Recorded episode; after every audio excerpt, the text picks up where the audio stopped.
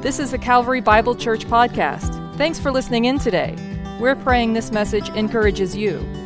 Learn more about Calvary and join us online each Sunday for services at calvarybible.com. Hi, friends. I'm John, one of the pastors here at Calvary. I'm so glad to be back with you for Calvary Online. We're continuing our series that we've called Beyond Blue. As we kick off a new year together, we wanted to spend some time around some of the issues that have become an increasing reality in our world. Issues like depression and discouragement. There's been a noticeable uptick in anger and anxiety, doubt and disbelief. It feels like our world and our personal lives, even, are filled with all kinds of trouble. And we have been through a series of traumatic events.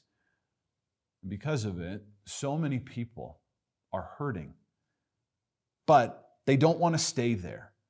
They don't want to be gripped by gloom, but they want to move beyond being blue and they want to heal. Over these last few weeks, we've talked about the personal impacts of despondency, the reality of doubt in the lives of the faithful, the presence of fear, and the kind of fallout that we can experience because of it. But today, we're going to spend our time together talking about coming alongside people who are hurting, caring for friends. So if you have yours with you, open your Bible with me to Matthew chapter 5 and verse 14. Matthew chapter 5 and verse 14. Matthew is in the second part of your Bible. It's the first of four books in the New Testament that are the biographies of the life and death of Jesus of Nazareth. Matthew chapter 5 is the beginning of what I think is fair to be called the greatest sermon ever. It was preached by Jesus on a mountain that's in modern day northern Israel, right by the sea and overlooking the Sea of Galilee. We call it the Sermon on the Mount. There was a big crowd around, there often was when Jesus was teaching, but this sermon was directed to his disciples, to his followers his closest ones. And in verses 14 through 16, ones that might be familiar to you, Jesus said, You are the light of the world. A city on a hill cannot be hidden, nor do people light a lamp and put it on a basket, but on a stand, and it gives light to all in the house. In the same way, let your light shine before others, so that they may see your good works and give glory to your Father who is in heaven. The world was way darker in the first century. We take for granted how bright our world is, even at night. The room that I'm in that we use to record this message is filled with all sorts of giant lights, enormous ones. You don't even see them, but their job is to make us look somewhat normal. Then we've got these fancy colored lights behind me, and you're watching this on a screen. Maybe it's a TV, maybe it's your laptop, maybe it's a phone, and that screen is filled with thousands of little lights that illuminate a video. Everywhere I go now, I have a flashlight in my pocket because of my iPhone. But in the first century, light was precious. And they probably understood more than we do the importance of light in the darkness. Darkness can be dangerous. You don't know what's out there or who's out there. And when it's especially dark, when even a single solitary light comes on, you notice it. It can't be missed, and we're drawn to it. It's like when you're out camping and the stars are so bright that you can't stop looking at them. And if you wander away from your campsite, it's the campfire that draws you back. Jesus said his followers are to be the light of the world. You might know that Jesus described himself as the light of the world also. He said, I am the light of the world. Whoever follows me will not walk in darkness but will have the light of life. Jesus and anyone who follows him, follows him, is the light of the world. This is the language of the kingdom. That's what the Sermon on the Mount is all about. Kingdom life. Jesus is our king. We're his followers, his subjects, part of his kingdom. And so the way we live is a reflection of his life. He says, A city on a hill cannot be hidden. Just imagine making your way through a dark night through a forest, and then you break out of the trees, and there in the distance on a hill are the lights of a city. Not one single light, but many, more than you can count. And they're so much brighter than just a single flashlight, and so welcoming. It's like a relief to see it. That's what the kingdom is like warm, welcoming, visible in the darkness, pointing the way to life with Jesus. And just like you can't hide a city on a hill, no one would ever hide a light under a basket, especially not in the first century. The whole point of light is that it would be seen. And so in verse 16, Jesus drives the point home. Don't hide your light, he says. Let the light of life in the kingdom shine so brightly that others might see it. And then he gets practical. He moves from a metaphor about light to saying, We want people to see our good works. That's how we let our light shine. The kingdom life is meant to be shared with those who need it. Jesus did this in so many ways. He cared for people. He healed people. He calmed storms. Jesus never kept his light hidden under a basket, it was always visible for people to see. When people experience the darkness of death or disease, of discouragement and depression, what is our call as people of the kingdom? It's to come alongside and to shine the light of life in the kingdom. We're called to help them. Jesus described it as doing good works, which could be as simple as a thoughtful card or an encouraging visit. Maybe it's a meal. Perhaps we open up our home to people who are in need, or we take care of the kids, or we clean their house, or we help them get to the doctor. I've learned by watching so many of you about the importance of helping the hurting, of sharing the light of Christ with those who are in pain, Many of you have done it for me in times of great pain. And I've watched you love families who have experienced tragic loss. I've watched you walk alongside the pain of depression and mental illness by helping the hurting. The truth is, helping heals hurting hearts. Helping heals hurting hearts. Now, before we even talk about helping other people, do you know what's amazing about helping, about serving, about living as lights in our world? Sometimes, maybe even most of the time, it seems like we get more out of the experience of helping another person than the ones that we help. Isn't that amazing? Social scientists and mental health professionals have researched this phenomenon widely. In a 2003 study that surveyed thousands of people in the Presbyterian Church who regularly volunteered, the researchers found that both helping others and receiving help were significant predictors of mental health. But, and this is the amazing part, giving help was a more important predictor of better re- reported mental health than receiving help. Feels like I've heard that before. It's better to give than to receive. Helping heals hurting hearts. Both the hearts that receive help and give help can be healed.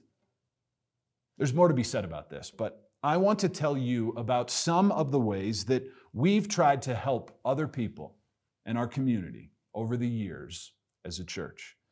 And then I want to talk with you about some of the ways we're going to try to help those who are hurting today. About 20 years ago, we began a series of projects called kingdom assignments. Their purpose was to enable our church to help meet needs in our community and to intentionally develop in our church a culture of serving and caring for people, of sharing life in the kingdom throughout our communities. The first kingdom assignment was given to 100 people during one of our Sunday morning services. we asked 100 people to come forward with no idea of what they were signing up for. We gave each of them $100. $100 to 100 people, about $10,000 total. We told them this money isn't for you, it was from God, and you are going to take it and multiply it. You're going to increase it, and then you're going to give it away outside of our church. And then in 90 days, you're going to come back and report what had happened. It was a step of faith for those 100 people, and so many of them got amazingly created, uh, creative. There was a couple who used their $100 to buy soap and sponges and buckets and then advertised a dog wash in Boulder. And they raised more than $1,000, which they gave to the Safe House, a place for victims of domestic violence. Artists bought supplies and then auctioned off their artwork. One guy took his $100 to work, called a morning meeting, gathered everybody around a conference table, threw his $100 down on the table, and said, All right, I got this at church. I've got to make it grow. What are we going to do? And his coworkers got super excited about it. Some of them donated towards it. They got creative, and brainstormed about how they might be able to increase it, and then they gave the money away. An 11 year old came up to Pastor Tom after the service and said, I'd like to be on assignment, but I don't think I'm old enough to take $100. So Pastor Tom gave him a $1 bill. And Josh took that dollar bill and made a bunch of copies at Kinko's of a flyer that said, I will pull weeds in your garden, and all the proceeds will go to support the lost boys and lost girls of Sudan. And Josh took that dollar and turned it into over $150 we thought afterwards maybe we should have given him a hundred bucks and seen where it went. It was so amazing. When it was all added up, those hundred people multiplied that money into nearly $50,000, which was all given away into our community. During the second kingdom assignment, we asked 200 people to sell a possession worth more than $200 we asked the question what do you think Jesus meant when he said, Go, sell your possessions, and give to the poor? Do you think he actually meant sell your possessions and give to the poor? Well, let, let's try it and see what happens. So, 200 people committed to sell something. And in 90 days, they brought the proceeds back to the church so we could all give it away together. People sold all kinds of things musical instruments, timeshares, jewelry, and they brought it all back. We added it all up and it was $83,000. It was incredible. And we set some of the money aside to give to some other churches in Boulder so that they could do Kingdom Assignment 1. And then we gave several large donations to community service organizations in town. We wanted to let them know that we appreciated the work they were doing with the poor in Boulder and that we wanted to partner with them in their work. One of those organizations was named Family to Family, and they worked with some of the poorest in our city, helping families who were in deep financial need. We had talked with them before them and before then, and we asked if, if we give you a donation, can we be sure that it will go directly to people in need and not go to support administrative costs? They agreed, and we said after we received the offering, we have a, a gift for you. We took it over to them. A small group went over to present the gift. They had no idea what the amount was. And we handed them a check for $20,000. The director opened the envelope, saw the amount, and said, like, I can't tell you exactly what she said, but it started with, Holy! And then she covered her mouth and wept. And through her tears, she said to us, I never would have expected a gift like that from a church like yours. And we realized in that moment, we probably haven't been shining our light in the ways that we need to. They don't think we care about helping people who are hurting. And that's exactly what we're called to do. And so we knew we had more work to do. During Kingdom Assignment 3, we asked our church to volunteer for 90 minutes in the community over the next 90 days. Could be coaching soccer, maybe serving on the PTA, helping at school, or connecting with some of the social service agencies that were in town. We asked a bunch of them to come to church one Sunday. We set up an info booth for each of those community agencies in the cafe, and we sent our people down after the services to find out ways they could serve in the community. These were opportunities to shine light in our city, to help people who were hurting. And they made some amazing connections with some of these agencies, with the Safe House at the Boulder Shelter for the Homeless, with the Emergency Family Assistance Association. And over the next 90 days, 400 people from Calvary served outside the walls of our church to total over 600 hours of community service. As we were increasingly out in the community, we were surveying the needs that existed and places where we as a church might be able to come alongside and help where we could. At the time, the Boulder Valley School District was experiencing a really significant budget shortfall, so much so that they couldn't afford to hire maintenance people to do the needed work on their buildings. They could afford supplies like paint and rollers and cleaning products, gardening and landscaping tools, but they couldn't afford to pay people to do the work. And we learned about this need in our city and so we approached the director of maintenance at the district and said, We'd love to bring hundreds of volunteers and do the maintenance work at a few schools in BVSD. What do you think he said to our offer? He said, No way. I don't want hundreds of volunteers coming into my schools and, and doing harm. We were persistent and we overcame his objections. And finally, he agreed, maybe even a little bit begrudgingly. But we canceled our services that weekend, and we took about 800 volunteers from Calvary to three different schools University Hill Elementary, Casey Middle School, and Fairview High School during our first ever ShareFest. We washed windows and painted hallways and classrooms and parking lot lines and pulled weeds and swept sidewalks and altogether contributed more than $100,000 in free labor that first year of ShareFest. ShareFest grew to become a city and eventually county-wide movement to help meet needs in multiple school districts. We invited other churches to join with us over the years, and at its peak, about six years later, ShareFest involved 4,500 volunteers from 45 different churches, serving at more than 135 sites across the Front Range. And our prayer through all of these experiences was that we would be able to shine the light of Christ in our communities. We believe that one of the best ways to share the gospel is to live out the gospel through good deeds. We've said it this way that good deeds lead to goodwill, which provide a platform to be able to share the good news. It sounds a lot like let your light shine before others so that they may see your good works, your good deeds, and then give glory to your Father who is in heaven. Good deeds create good will, which opens the heart to the good news. Helping heals hurting hearts. Do you see the connection, the link between helping people and healing the hurting? The most important help we can give any person is through the transforming work of the gospel. That doesn't take away from the physical needs that we're called to meet in the lives of people. We're called to be ambassadors of mercy, to come alongside the hurting and to help them here and now.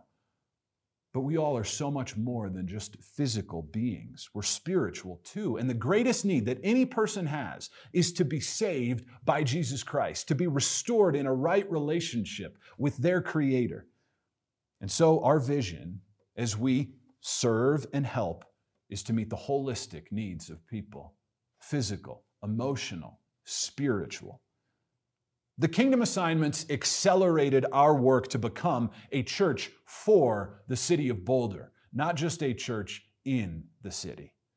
They allowed us to capture a vision of being a church that seeks the total welfare of the communities where God has called us. And they were the building blocks of so much of the work that we have done together over the last 20 years. As we became more familiar with the needs in our area, we realized there was a new community growing up that didn't have an established church like Calvary in it. And so we prayed together, took a step of faith, and launched the Erie campus. We started the Erie campus by meeting in the brand new Erie High School. And we were searching for land for a number of years, and we had looked at something like 25 different properties in Erie that didn't work out and we thought we had seen every option. And then we discovered that the St. Vrain Valley School District might be interested in selling their softball fields on County Line Road. So we called their director of maintenance, who we knew well because of our work over years with ShareFest. And he said to us, We would love to sell our softball fields to Calvary Bible Church. That's where the Erie campus facility stands today, right on those fields. That is one of the most incredible examples of good deeds that we did in our community which generated goodwill, in this case, in the life of a man who worked in the district, which then created an opportunity for us to be able to share the good news. The Erie campus now reaches a thousand people every weekend with an opportunity to share the good news of faith in Christ. Work we've done together, like the Heart of Advent, the 6 8 Project, Crisis Response in our community, Go 3, and even the Thornton campus, all grew out of these kingdom assignments. Now, many of these stories we've shared today are from a really long time ago. Maybe some of you weren't even born yet. But those original kingdom assignments from 20 years ago changed our church forever. And we have a new kingdom assignment that we're kicking off today. A kingdom assignment for 2022. The needs in our community are great. The number of people who are hurting as a result of the Marshall Fire is staggering. More than a thousand families lost their homes in a matter of hours. And today is our day. It's our time for a new generation to be on assignment, helping the hurting. And here's how we're going to do it. You, as a church, have been so generous in so many ways. Our benevolence fund, which we use to meet the financial needs of people who are a part of our church family and those who are in the community, is overflowing because of your kindness. And we want to make those dollars available to people who need it. So, you, the people of Calvary Bible Church, are going to help us give away $100,000 to families that have been impacted by the Marshall Fire. Let me be very clear. We are not asking you to give anything. We are asking you to give it away. And if we need more than that, we're ready and we will. And now I want you to know that we've already given resources to four families at Calvary who lost their homes. We've been in regular touch with them, and we will be in the months and years ahead, and we'll help them in whatever ways we can, financially and otherwise. But this $100,000 that we've set aside for now is going to be given away by you to your friends, to your coworkers, to your family members and neighbors outside the walls of Calvary. We have all these resources, and you're the ones who know the people, and you know their needs. I bet many of you have someone in mind right now. All you have to do is fill out a simple form on our website. Click this link or the one that's in the description below. All you do is let us know who they are, how you know them, and we'll give you the money so that you can give it to them. We have a whole system in place. We'll handle accountability. We have a team that will review each and every application, and we'll ask questions if we need to. And we'll make sure that if 10 of you request help for the same family, we'll get you all together and make it all work.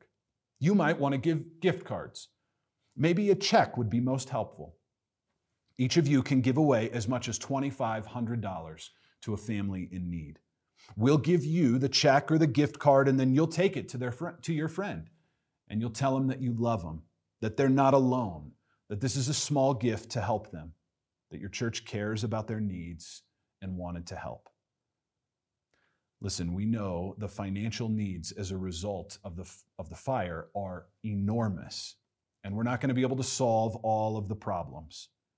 But we want to empower you to be the mechanism that gets this money into the hands of the hurting. And we pray that as we give it away, it will help heal hurting hearts. And then, in 90 days, you're going to report back to us. You're going to let us know how this gift helped you minister, how you were able to care for the people that you love, and if there are any other ways that we can help. In the same way, let your light shine before others so that they may see your good works and give glory to your Father who is in heaven.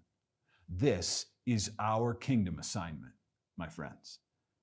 God has been faithful to Calvary for 133 years, and our calling today is the same that it's always been that we would shine the light of the gospel of the glory of Jesus Christ in our communities, to help meet needs, to come alongside the hurting, to pray that God would draw people into the healing life that is found in the kingdom of His Son. Let's go. Let's let our light shine in the darkness and give glory to God. Father, we pray for your help as we desire to meet the needs of people who are hurting in our communities.